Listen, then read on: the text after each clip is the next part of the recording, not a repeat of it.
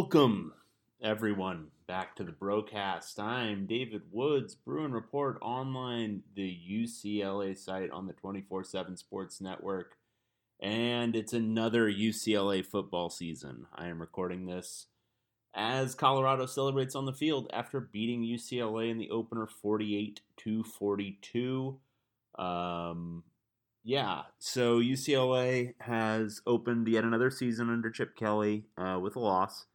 That is three straight openers dropped by Chip Kelly. Um, so that's not good. Um, Karl Dorrell beat uh, UCLA, which is funny. I, I, think we should all acknowledge and sit here and, and recognize that, that is objectively funny. Um, yeah, and honestly, one of the few things keeping UCLA in this game after about I don't know midway through the second quarter was Dorrell's uh, conservatism. He actually kind of funnily uh, went for a fourth down early that was in that range where he almost never would have done it um, when he was UCLA head coach, and so I was like, oh, maybe he's turned over a new leaf. And then he followed that up by the really weird uh, decision to basically ice his own kicker more or less with 40 seconds to go in the first half. Like ran one more play when he could have run probably four more plays, um, and then set his kicker up for like a 51 yard field goal, which he missed. Um, and then opting for field goals at different times when he probably didn't need to. Um, but even still, even with Dorrell's best efforts to keep UCLA in the game, uh, they eventually lost 48 42. Um, lot to go over. Uh, a lot of preseason thoughts that we had um, were kind of answered in different ways. Um, first, uh, we'll go to the defense in just a second. Uh, first, offensively, um, you know, I thought the offensive line didn't look great. Um, this is one where we're always going to have to go back and look, but I thought there was kind of a revolving door at one of the guard spots um, where they were auditioning, it seemed like a bunch of different dudes, none of whom performed particularly well.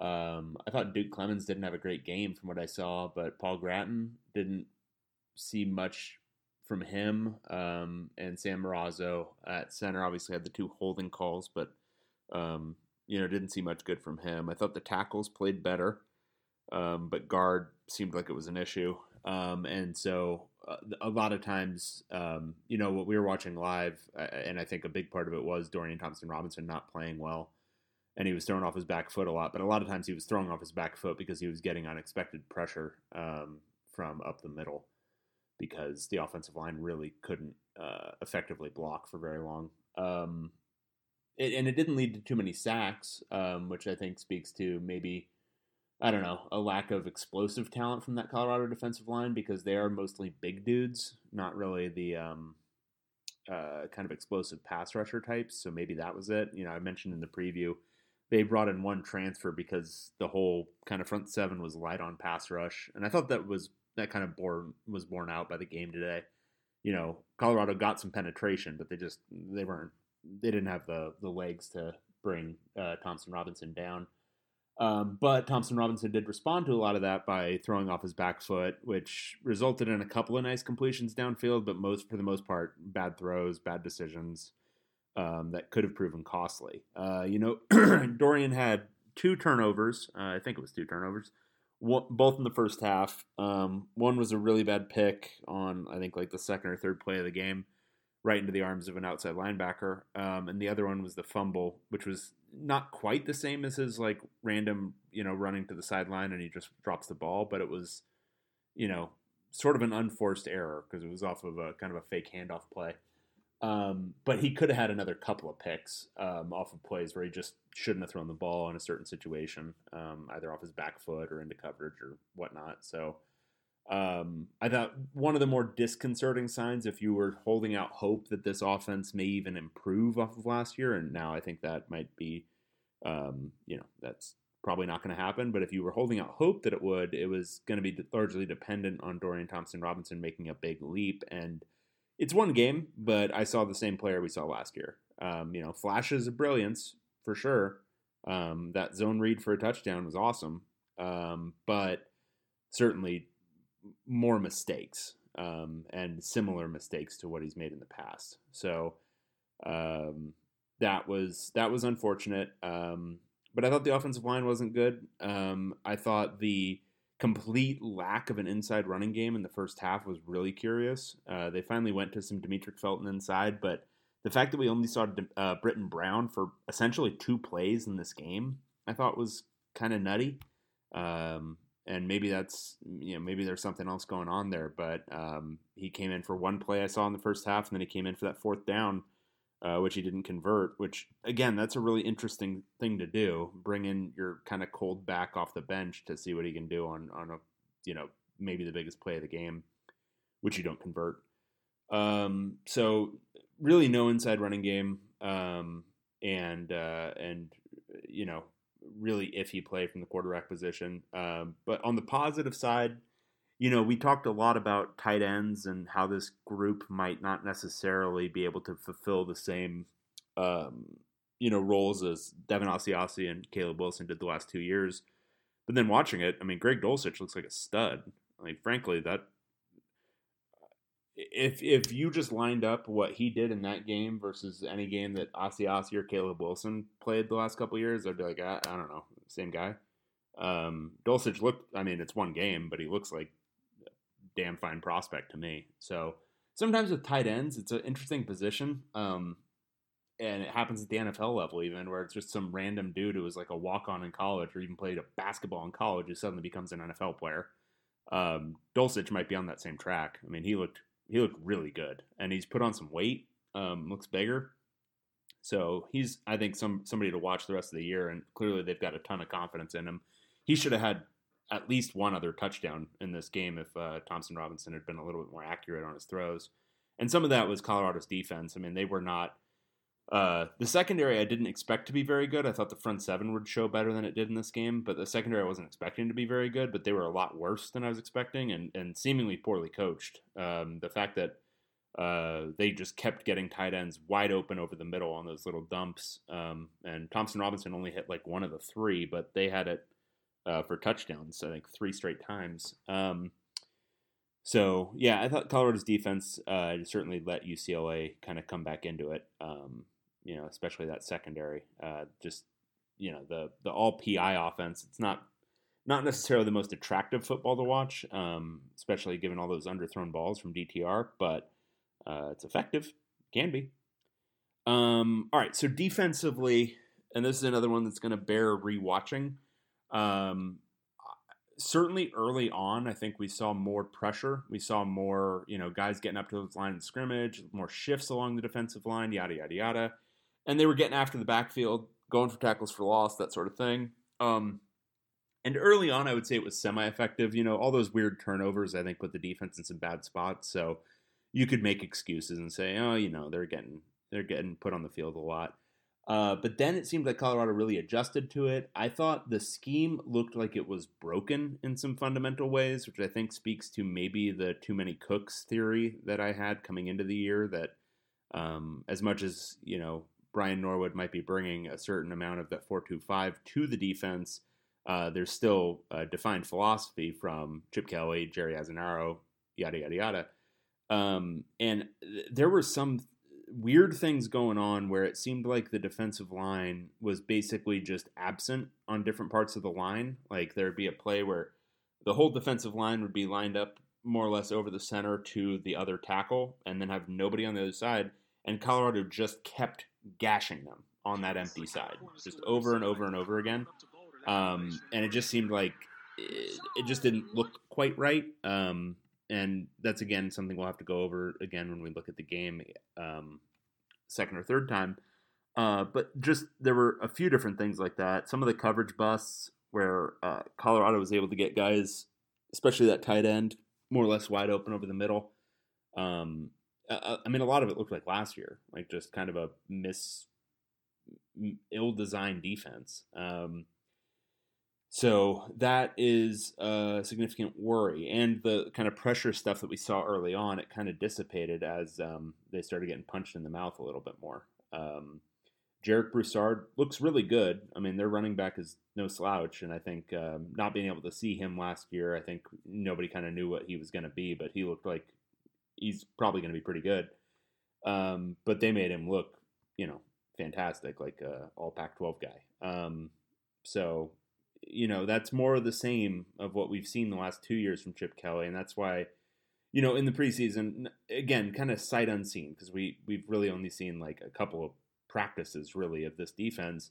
I was kind of cautious about assessing this 425 because you didn't know first how much of it was going to be in there no matter how much they talked about it or what and second how it was going to all fit together with what I mean, there's still a defensive coordinator in place, and whether he's de facto or de jure, you know, whether it's in name only or whether it's you know he still has some finger in the in the actual machinations of this thing, um, it still is something to factor in when you're assessing whether this defense will be successful. And and it looked, you know, some aesthetics were different, certainly. Um, some different tweaks were there, obviously, um, but end of the day, it looks like the same basic thing. They're struggling in the secondary um, in a major way. Uh, I thought safety play was once again a big WTF, um, and uh, they, you know, they they really didn't get uh, a whole lot of pass rush after that first, I don't know, quarter and a half.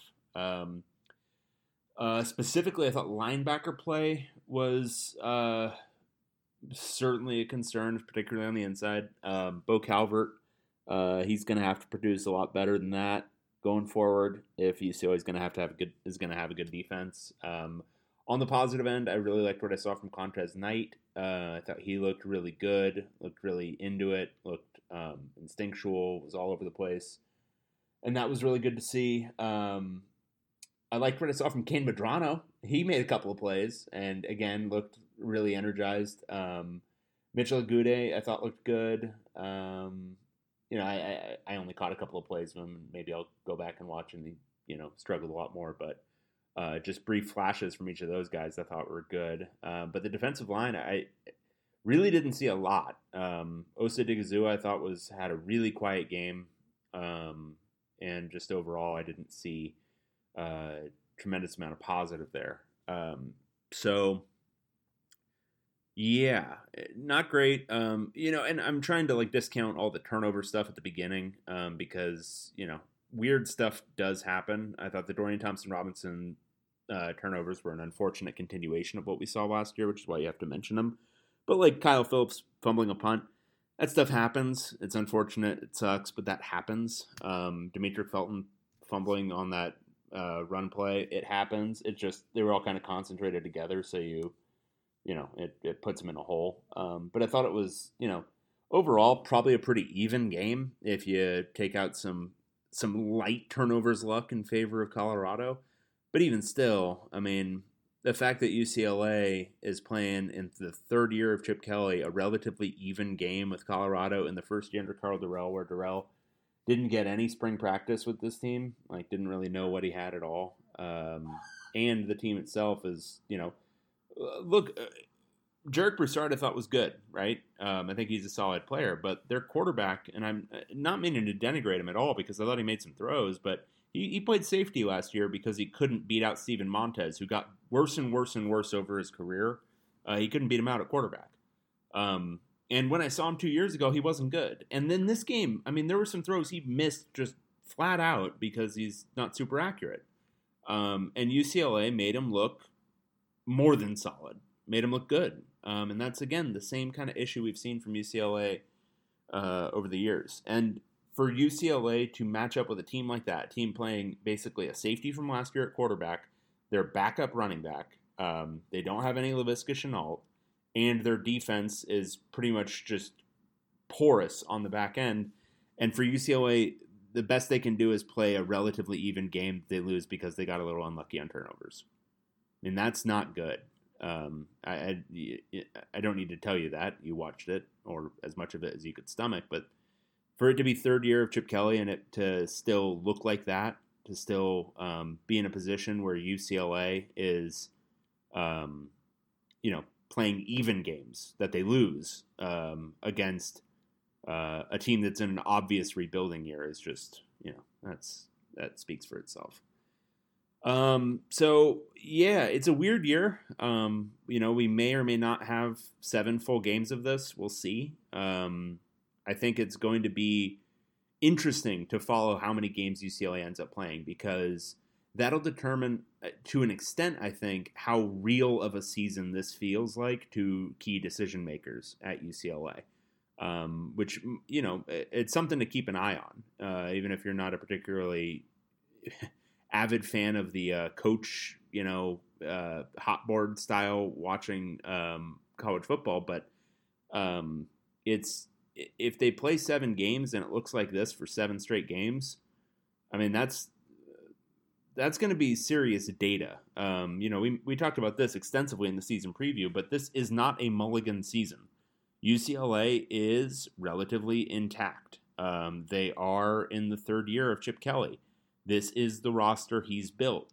Um, and it is a roster where I think watching that game, I one of the one of the biggest things I came away with is that it is probably the least talented roster I can remember seeing at UCLA and that's counting those early Neuheisel rosters where it was, you know, rosters built out of the you know worst recruiting periods of Dorrell. Um, it's it, it's really really bad right now, um, and uh, for it to be at that level at this point, I mean, you don't just get a mulligan on the third year um, because you you do that and then suddenly it's the fourth year and the roster is even worse. Um, so that's going to be, I think, something to watch. How many games does UCLA actually get in this year? Um, because you know we saw Washington Cal get canceled, uh, we saw Arizona Utah get canceled. So I mean the odds are that UCLA probably won't get through full seven games, but will they get six? Um, and I think that's going to be something to watch.